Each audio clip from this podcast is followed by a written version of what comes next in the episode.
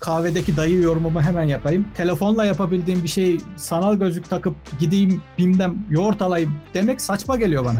Niye ben girip Migros'un sitesinden almıyorum da ya da online marketten almıyorum da VR gözlüğümü takayım evde işte yoğurt bitmiş hemen alayım işte bulgur pilavımın yanına yoğurt koyayım. Böyle bir dünya olamaz arkadaşlar. Yani çok saçma geliyor bana bu şu anda. Arkadaşlar merhaba. Umarım güzel bir hafta geçmiştir hepiniz için. Bu hafta Metaverse'ü konuşuyoruz. Emin hoş geldin. Hoş bulduk. Nasılsın Yunus? Teşekkür ederim. Yoğun bir haftaydı. Bir sürü yapmam gereken iş var ya. Hocayla yeni toplantıdan çıktım. Şu anda bu kaydı alıyoruz. Mutluyum ama. Çünkü bir aradayız. Ben özellikle senin yoğunluğunun üzerine yoğunluk koymaktan çok şikayetçiyim. Yani sesten ötürü eleştiri alıyoruz sevgili dinleyiciler, kıymetli dostlar. Bununla ilgili gerekli işlemleri yapıyoruz. Merak etmeyin. Yazılımsal olarak her ne varsa Yunus hepsini yapıyor. Ben de donanım olarak mikrofon sipariş ettim. Bundan sonra şikayetlerinizi bana değil Amazon'a aktarırsanız sevinirim. Evet Yunus Metaverse dedik. Senin de bayağı ilgili olduğun bir alan aslında. Çok e, paralel alanı diyebiliriz aslında. Metaverse nedir? Aslında Metaverse etimolojik olarak bakarsak meta öte anlamında, verse de evren anlamında. Burada bir öte evren anlamında ifade var. Yani Metaverse aslında gerçek dünyanın farklı bir yaşam alanı olarak ele alabiliriz burada. Bu çok büyük bir şey aslında değil mi? Yani internetten sonra önemli bir husus olarak görüyorlar bunu. İnternetin belki de yeni aşamalı bir devrimi, yeni aşamalı bir evresi olarak görüyorlar. Orada nasıl yorumlarsın? Kesinlikle katılıyorum. İnternetten sonraki en büyük devrim bana göre de. Nitekim biz ilk internete girdiğimiz zamanlarda sadece tekstler üzerinden etkileşim sağlarken 2000'li yıllarda web sitelerinin çoğalmasıyla görseller üstünden iletişim kurmaya başladık. Etkileşimler yaşamaya başladık ve daha sonrasında YouTube ve Instagram gibi mecraların da ortaya çıkmasıyla videolar daha önem kazandı. Ve şu anki sosyal medyayı şekillendiren içerikler aslında resim ve videolar. Burada o zaman kabaca şey diyebiliriz yani Metaverse için. Sanal gerçeklik evreni olacak bu. VR vasıtasıyla girdiğimiz yani virtual reality, sanal gerçeklikle girdiğimiz bir şey. Evet kesinlikle. Görseller dediğimiz bu resimler ve videolar iki boyutlu olarak adlandırırsak Metaverse'deki etkileşim halimiz üç boyutlu olacak ve insanların kendi avatarları olacak. Bu avatarları özelleştirip insanlar kendi görünüşlerini şekillendirebilecekler aslında ve insanlarla bir şekilde bu alışveriş olabilir, arkadaşlık olabilir, oyun olabilir etkileşime girecekler. Yani çevreyle de etkileşime girmek. Yani mesela burada Seul'ün, Seul Belediyesi'nin kendisine en büyük pazarlama cümlelerinden biriydi. Geçen yıl için işte Metaverse'deki ilk şehir olacağız. Metaverse'le uyumlu şehir olacağız filan. Benim etkileşimim önemli dostlarımla etkileşim önemli yani sosyallik önemli ama aynı zamanda zamanda sanırım çevreyle de etkileşim önemli bir parçası Metaverse'ün yani. Kesinlikle. Zaten şu andaki etkileşimi sınırlayan etmenlerin en başında gelen çevreyi çok güzel bir şekilde renderlayamamak. Teknik e, bir takım fiziksel limitler var şu anda. Cihazlar çok güçlü olmadığı için size aktarılan görüntüler şu anda düşük poligonlu 3 boyutlu nesneler. Peki Yunus ben diğer sorularıma geçmeden evvel şeyi merak ediyorum. Biraz teknik olacak ama benim gibi bilmeyen insanlar da vardı. Abi bu augmented reality, AR denilen artırılmış gerçeklik ve virtual reality'nin farkı nedir? Sen AR üzerine yoğunlaşıyorsun daha çok. Ya bu konuda artık ekspersin doktoran. Bunun üzerine açık açık söyleyebilirim bunu. Nedir abi bunu bir hani düz adama anlatır gibi anlatır mısın? Abi aslında ikisi de gözlük. Augmented reality yani artırılmış gerçeklikte gerçek dünyayla iç içesiniz ve biz gerçek dünyanın üzerine üç boyutlu e, sanal nesneler yerleştirip onlarla etkileşime girmenizi sağlayabiliyoruz. Sanal gerçeklikte ise tamamen kapalı bir pencerenin içinde yani bir gözlük taktığınız zaman izole bir ortamdasınız ve o evren artık %100 sanal bir evren. Her şeyle istediğiniz gibi etkileşime girebiliyorsunuz yine ama etkileşime girdiğiniz alanlar gerçek dünyadan kopuk alanlar. Anlıyorum. Yani gerçeklik bağlantısı çok önemli. Eğer gerçeklik üzerinde yükseliyor VR tamamen yani gerçek olan tek şey kullanıcı. Gerçekten öyle. Ve gözlükler diyebiliriz. Ve şeyde altını çizelim yeni noktamıza geçmeden evvel Metaverse sanal gerçeklik üzerinden yükselecek. Peki şimdi ben bu konularla kendimi teknolojiyle ilgili bir insan olarak görüyorum. Yani sen kadar teknik altyapısını bilmiyorum ama bunun işte haber kısmını, hayatımızda yaratacağı değişimleri falan merak ediyorum. Ben bu Metaverse'i ilk duyduğum zaman aklıma şu geldi. Bunun Second Life ve diğer öncüllerinden olan farkı nedir diye çok düşündüm. Second Life'ı bir sana pas atmadan önce şey yapayım. Ki nedir diye bilmeyenler için. Ee, ilk online oyunlardan çok başarılı online oyunlardan biri aslında. Bir ara neredeyse World of Warcraft'la bile kapışıyordu. İşte insanlar kendilerini oraya aktarabiliyorlar. Avatarlara sahip olabiliyorlar. İşte orada fırıncı olabiliyorlar. ve benzeri işler yapabiliyorlar. Oraya bir ara o kadar popüler olmuştu ki kullanıcı sayısında filan. Burger King olsun, McDonald's olsun filan bayağı firmalar gerçekten girmişlerdi. Ama uzun vade içerisinde yani ses getirse de bu online oyunlar bilmem neler filan Second Life kapan, kapandı gitti başaramadı. Ya Metaverse'de ne var da bizi bu kadar vuracak Yunus? Yani ne farkı var öncüllerinden? Aslında etkileşim olarak bir fark yok. Gene orada insanlarla oyun oynayacaksınız, alışveriş yapacaksınız, bu arkadaşlarınızla buluşacaksınız. Hatta konserler olacak, filmler izlenecek beraber. Buradaki etkileşim üç boyutlu olarak değişiyor. Siz arkadaşlarınızın avatarlarını, onlar da sizin avatarınızı görebiliyor olacak. Ve aynı ortamda ama fiziksel olarak farklı lokasyonlarda olabiliyor olacaksınız. Bu işe Facebook'un girmesinin ve buna Metaverse falan isminin verilmesinin de bir sebebi şu. Facebook buna bütün gücüyle gelmek istiyor değil mi? Yani ben buna hype'ını da soracağım sana daha sonra ama özellikle bu Second Life'daki farklarında küçük bir nokta olarak bahsetmek istiyorum. Sanırım Facebook buraya yani Instagram'ınızı da buradan yapın, WhatsApp'ınızı da buradan yapın, işte Facebook'unuzu da buradan yapın. Yani bu, bu gücüyle vurmak istiyor sanırım Metaverse'de ilk etapta yanlış mıyım? Hype'a daha sonra gireceğim. Kesinlikle. Burada başka aslında altında yatan etmenler de var ama Facebook'un Metaverse'ü elde tutmak istediği bir gerçek. Nitekim de firmanın adını Meta yaptılar. Şimdi can alıcı sorulardan birine giriyoruz. Çünkü bizim Metaverse'ü konu olarak seçmemizin sebebi bu e, hafta için şuydu. Bu ay içerisinde belki siz de haberleri okumuşsunuzdur. Yani size denk gelmiştir diye tahmin ediyorum. Mark Zuckerberg bildiğiniz gibi dünyanın en zengin insanlarından biri. Yani bu Facebook'un filan öncüsü olması sebebiyle ve işte mal varlığı 100 milyar doların üstündeydi. İşte 150 milyar dolara yaklaşmıştı diye sanıyorum en son. Ve bu ay içerisinde işte çok haberler oldu. 100 milyar dolara yakın değer kaybetti kendi şahsi mal varlığında filan. Ve bunda Metaverse birinci rol oynadı. Yani biz dolayısıyla bu haftaki konuyu seçiş sebebimiz Metaverse neden yükseldi ve düştü? Biz, biz bunu nasıl algılamaya çalışıyoruz? Fakat düşüşünü anlamak için evvela yükselişini anlamak lazım. Müthiş bir hype vardı Yunus bununla ilgili. Yani bu yükseliş vardı. İlk ortaya çıktığı zaman işte senin bahsettiğin isim değişikliği zamanı filan. Neden bu hype oldu? Neden bu kadar abartıldı? Şimdi kökenlerine inersek yine Facebook 2004 yılında kuruluyor ve inanılmaz bir şekilde kullanıcı sayısını arttırarak gidiyor. En son 2, 2 Şubat 2022'de kullan, toplam kullanıcı sayısının azaldığını belirtti Facebook. Bunun da temel sebebi aslında arka planda Facebook'a açılan davalardan ötürü olduğu düşünülüyor. Bunların en başında gelense Cambridge Analytica veri skandalı.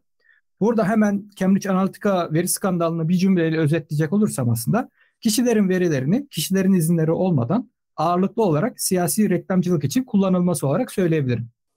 Buradaki veri skandalının temel sebebi 87 milyon profilin verilerinin izinsiz şekilde kullanılması. Hatta sen de bilirsin Amerikan başkanlık seçimleri ve Brexit referandumunda bu veriler izinsiz şekilde kullanıldı ve insanların evet. manipüle edildiği Ben ilk etapta öyle duymuştum zaten. Yani bunun yani kişisel bilgi yönetiminin ve kişisel bilgi işte e, manipülasyonunun siyasi amaçlar için kullanılması esasında temel haber oluş şekliydi. Evet hatırlıyorum. Nitekim 2018 yılında Guardian ve New York Times'a çıkan röportajlarla bu sızıntılar ifşa edildi. Daha sonra Mark Zuckerberg Amerikan Kongresi'ne hesap vermek zorunda kaldı. 2019 yılında da Facebook Amerika Birleşik Devletleri'ne 5 milyar dolar gibi bir ceza ödedi. Ayrıca İngiltere çok büyük miktarlardan bahsediyoruz aslında değil mi? Yani yani kazanç da çok yüksek ama yani 5 milyar dolar falan korkunç paralar düşündüğün zaman. Tabii bunu sadece ceza olarak nitelendirme. E, stok markette de yani borsada da inanılmaz düşüşler, çöküşler Kesinlikle. yaşanmaya başladı. Nitekim ayrıca İngiltere'de 500 bin pound gibi bir ceza ödendi. Ya yani bunların toplamında baktığımız zaman 2020'de Twitter'da Delayed Facebook adında trend topik oluşan bir hareket başladı. Yani Facebook'u silin adında bir trend topik oluştu. Tüm bu skandalların maliyeti 2020 yılının sonuna gelindiğinde ise 119 milyar dolardan bahsediyoruz. Korkunç bir rakam. Tüm bu olaylardan sonra aslında benim gördüğüm Mark Zuckerberg şirketi kurtarmak adına da bir takım yeni girişimlerden de fon alabilmek adına Metaverse fikrine çok sıcak baktığı ve nitekim de e, Rift'i yani bu sanal gerçeklik gözlüğü markasını ya da girişimini satın alarak bu çalışmalara daha önceden başlandığı söyleniyor. O zaman senin için hype'ta en önemli noktalardan biri şu. Facebook'un kendisine yeni bir yüz at etmeye çalışması, yeni bir dinamizm yaratması. Yanlış mı yorumluyorum? Kesinlikle ben öyle okuyorum en azından. Ben buna bir iki nokta eklemek istiyorum bu hype anlayışımızda. Çünkü daha sonra bu Facebook ve Zuckerberg ne oldu da işte Facebook demeyelim artık Meta ne oldu da bu kadar değer kaybettiği anlayacağız. Bence bu hype da ayrıca şeyin de önemi var Yunus. Yani biliyorsun Fed'in geliştirici para politikaları var. İşte Covid yaşadık. Kriptolar korkunç değer yaşadı. İnsanların yeni yatırım araçları arayışının ve bu internetle ilgili olan herhangi bir şeyde buna heves duymalarının da etkisi var. Ya dolayısıyla büyük bir ekonomi beklediler. Buradan çıkabilecek büyük bir esasında Covid'in işte kullanıcı evde kullanıcının internetle etkileşimini artırması ve fiziksel bağlantıyı kesmesiyle aa bunun uçları neler olabilir gibi hissiyatlar içine de düştüler. Hayal çok güzel sattı esasında. Hype orada e, ciddi şekilde faydalandı bundan. Zuckerberg ve Meta genel olarak. Kesinlikle marketing çok güzel ilerledi bence de. Ve de blockchain ve kripto borsalarının ve kripto paraların da yükselişiyle aslında bu hype birbirini tamamladı günün sonunda blockchain ve metaverse bir araya gelebildi. Aynı anda konuşulabildi. Bence bu çok önemli. Çünkü bunlar yapbozun parçaları. Baktığımız zaman blockchain olmadan metaverse'ten bahsetmek mümkün değil ya da aynı şekilde tam tersi de mümkün değil. Şimdi şu ana gelene kadar Metaverse'ün ne olduğundan, alternatiflerden, farklarından ve hype'ından bahsettik. Bence programın en en can alıcı noktalarından biri de bu olacak. Neden hype patladı? Neden bu tutmadı? Çünkü Gene yineliyorum burayı daha önce söylediğim gibi kişisel servetinde Zuckerberg 100 milyar dolara yakın kayıp yaşadı. Kendi Meta e, şirket hisselerinde müthiş değer kayıpları belki işte %50'yi geçen değer kayıpları yaşandı. Yani bu hype son bir yıl içerisinde görülüyor ki çok da tutmadı.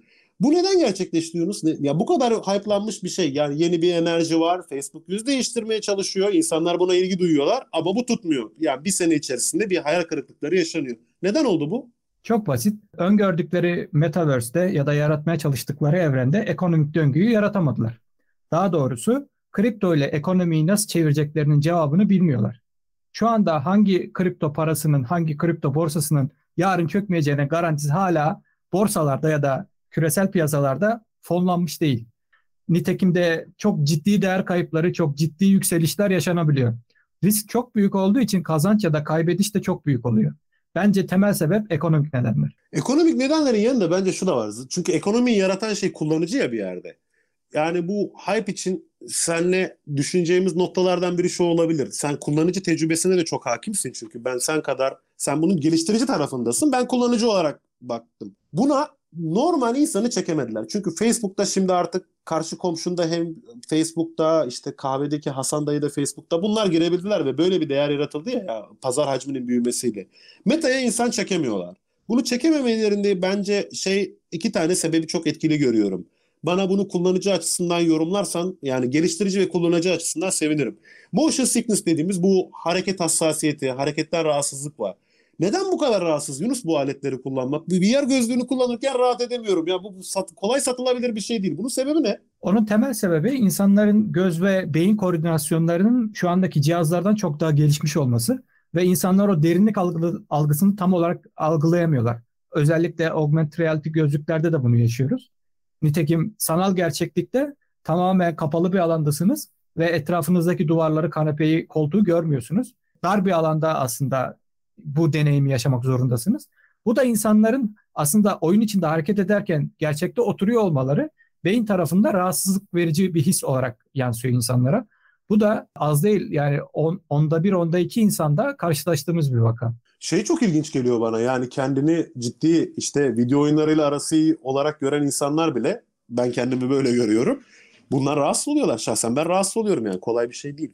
Bence ikinci bir sebep de şu. Yani sen çok güzel derinlikten ve hissiyat kaybından bahsettin. Yani hyper neden tutmayışının altlarında giriyoruz. Kullanıcı buraya gelmiyor diyoruz. Kullanıcı motion sickness'ten yani bu kullandığımız hareket hassasiyetinden, kullandığımız aleti olan hareket hassasiyetinden dolayı gelmiyor buraya.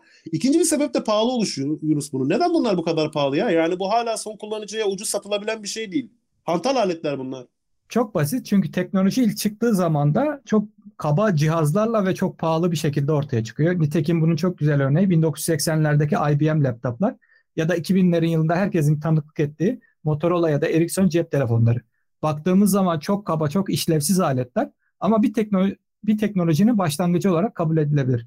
Ben şu anki sanal gerçeklik ve artırılmış gerçeklik gözlüklerinin kaba formları olduğunu düşünüyorum. Hala ilerlemeleri gerektiğini düşünüyorum. Nitekim Kaliforniya'da bir startup var.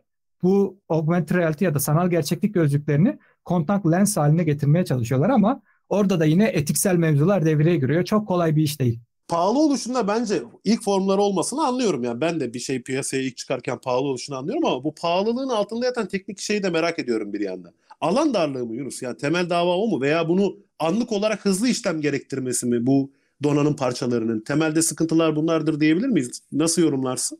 Tabii ki. Fiziksel olarak çok dar bir alanda render yapmaya çalıştığınızı düşünün. Ve bu sizin görmek istediğiniz sinematik görseller aslında çok sayıda üçgenden oluşan poligonlar ya da üç boyutlu nesneler diyebiliriz.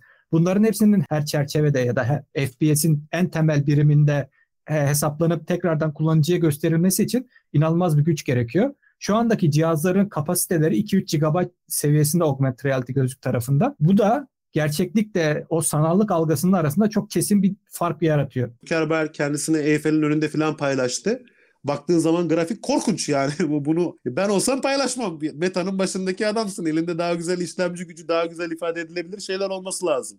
Ya hala hesaplama gücü bakımından filan büyük, büyük hayal kırıklıkları yaşatıyorsun. Bunu söyleyebilirim. Kesinlikle. Orada da işte kuantum computing ya da kuantum bilgisayarlarının devreye girmesiyle aslında uzaktan bu sistemlerin e, render yapılarak bu sistemlere çeşitli e, geri bildirimler verilmesi, bu sistemlerin network üstünden e, bilgisayar ağları üzerinden desteklenmesi benim beklediğim bir teknoloji. Özellikle 5G ile de ağ gecikmelerini sıfıra indirerek bu etkileşimlerin daha merkeziyetçi bir yapıya bürünmesini ben öngörüyorum. Bence çok güzel bir noktaya değindin. Ben buradan sana başka bir şeyler de sorayım o zaman ya. Şimdi senin bu bahsettiğin 5G teknolojileri ve bunun işte e, kuantum computing ile beraber filan kullanıcıya sunumdaki kolaylıklardan söz ediyoruz aslında. Kısa zamanda bunu olumlu bir şey olarak görebiliriz. Peki kısa zamanda olumsuz bir şey var mı bahsedebileceğimiz VR için? Yani ben tutma işinden bahsedebilirim. Yani hala kısa zamanda derken neyden bahsediyoruz? Yani teknoloji için kısa zamandan bahsettiğimiz için. Çünkü kısa uzun zaman sizin neye göre baktığınıza göre değişiyor. İnsan ömrüne göre mi veya işte ne bileyim bir teknolojiyi bir gerçekliğe göre mi? Ben şahsen sana pas atmadan şunu sorayım. Olumlu özellik olarak bahsettiğini anladım. Kullanıcı için bunun erişilebilirliği artacak, kuantum computing olacak, işte kuantum bilgisayarları ve 5G teknolojisiyle beraber daha ulaşılabilir olacak. Çünkü donanım kullanıcı kendi donanımı üzerinden yapmayacak bunu. Sanırım serverlardan bahsediyorsun. Onlardan gelecek bunlar.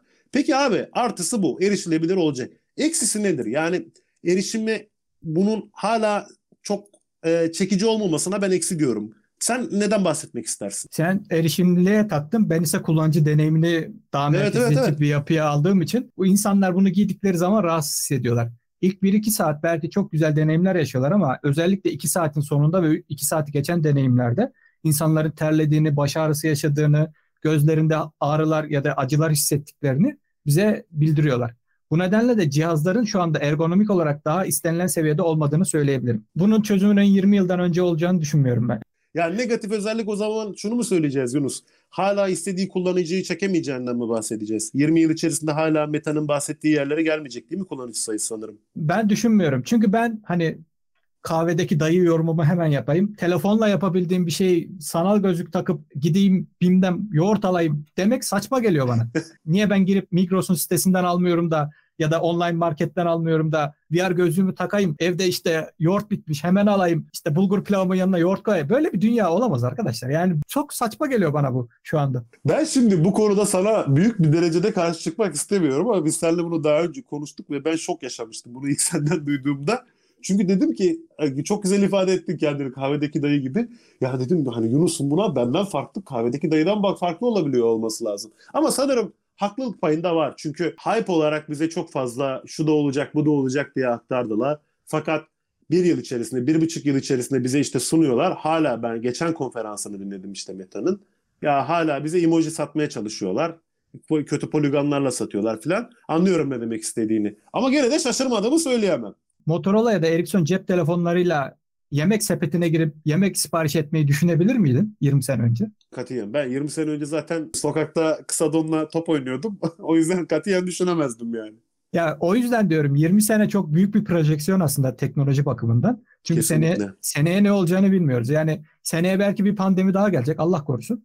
Ama insanlar oturup başka teknolojiler geliştirecek. Bu bizi tekrardan bir araya getiren ve bir arada yaşamamızı sağlayan bir teknoloji oluşturacak. Yani bilemiyoruz. O yüzden 20 sene çok büyük bir öngörü. Peki şimdi tam daha güzel bir yere geliyorum. Yunus'u köşeye sıkıştırdım.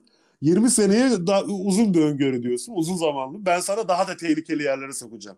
Peki 20 sene ötesinde yani daha da uzun zamanda 50-60 senede ne olacak bu? Madem 20 seneden konuşmakta ürküyorsun biraz daha uç noktalara gidelim. Daha uzun vadede ne olur? Pas atmadan sana ben bir fikir vereyim. Yani ben ben bayağı iyimserim. Yani bunun hani nasıl kısa zaman içeri teknoloji için yani 20 yıl için diyorum ki kötü bir şey olabilecek, çok ulaşmayacak istenilen sayıya. Uzun vadede ise ben bunu kaçınılmaz görüyorum. Yani ben meta, metacı taraftayım uzun vadede. Ne dersin? Katılıyorum ben de. Nitekim Covid'den önce uzaktan eğitim ya da uzaktan çalışma gibi bir kavram hayatımızda yoktu. Daha doğrusu şirketler bunu tartışıyordu ama ne kadar bunun yapılabilir olduğunu kimse bilmiyordu.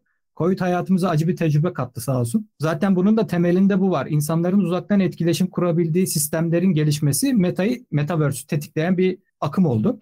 Ready Player One isimli e, aslında filmde de bundan bahsediliyor. Yani distopik bir ortamda 2040'larda 2050'lerde geçen bir dünyada dış ekonominin çöktüğü, dışarıda yaşanmaz bir dünyanın olduğu ve sanal gerçeklikte insanların daha yaşanılabilir bir dünya sunmaları üzerine bir film aslında bu. Ben kesinlikle Ready Player One seviyesinde bir gerçeklik şu anda beklemiyorum. Ama 2040'larda 2050'lerde bu seviyelere ulaşabileceğimizi düşünüyorum.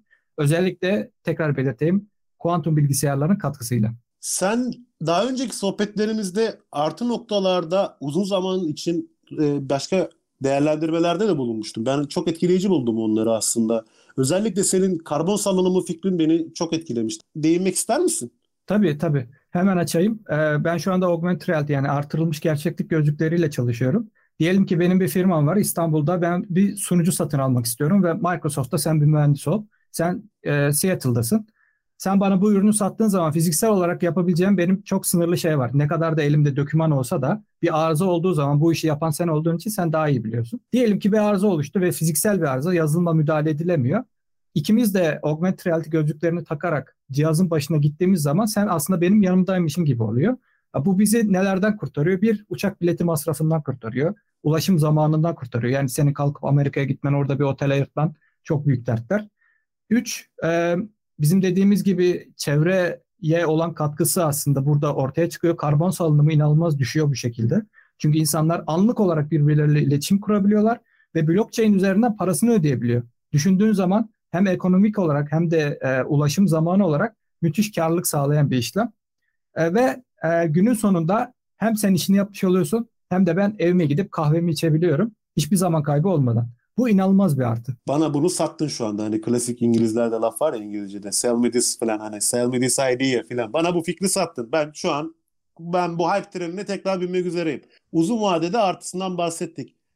Çok fazla distopyalar var. Senin de dediğin gibi Ready Player One veya herhangi bir diğer işte bahsedilen Cesur Yeni Dünya'da filan da buna çok yakın bir evrenden söz ediyoruz aslında. Neden bu kadar çok distopya var? Yani negatif yanları ne olabilir bunun? Yani bu sanal gerçekliğin ve başka şeylerin uzun vadede özellikle ne olabilir Yunus? Ne, ne, nelerden söz etmek istersin? Ya ben burada hemen ekonomik boyutuna girmek istiyorum. Goldman Sachs'ın Metaverse evreninin tamamı için 8 trilyon dolar olarak paha biçtiği söyleniyor. Öngörü ee, olarak değil mi? Öngörüyorlar. Tabii öngörü olarak söyleniyor bu. Ve nitekim haber bültenlerinde de çokça rastlanacağı gibi bir takım şirketlerin Metaverse evrenlerindeki parselleri sattığını biliyoruz. Türkiye'den son iki yılda çıkan para 600 milyon dolar gibi bir rakamdan bahsediyoruz. Bu sırf Metaverse'de arsa satın almak için kullanılan paradan bahsediyoruz burada. Sence bu aptallık mı buradan arsa almak yoksa fear of missing out'un bir etkisi mi?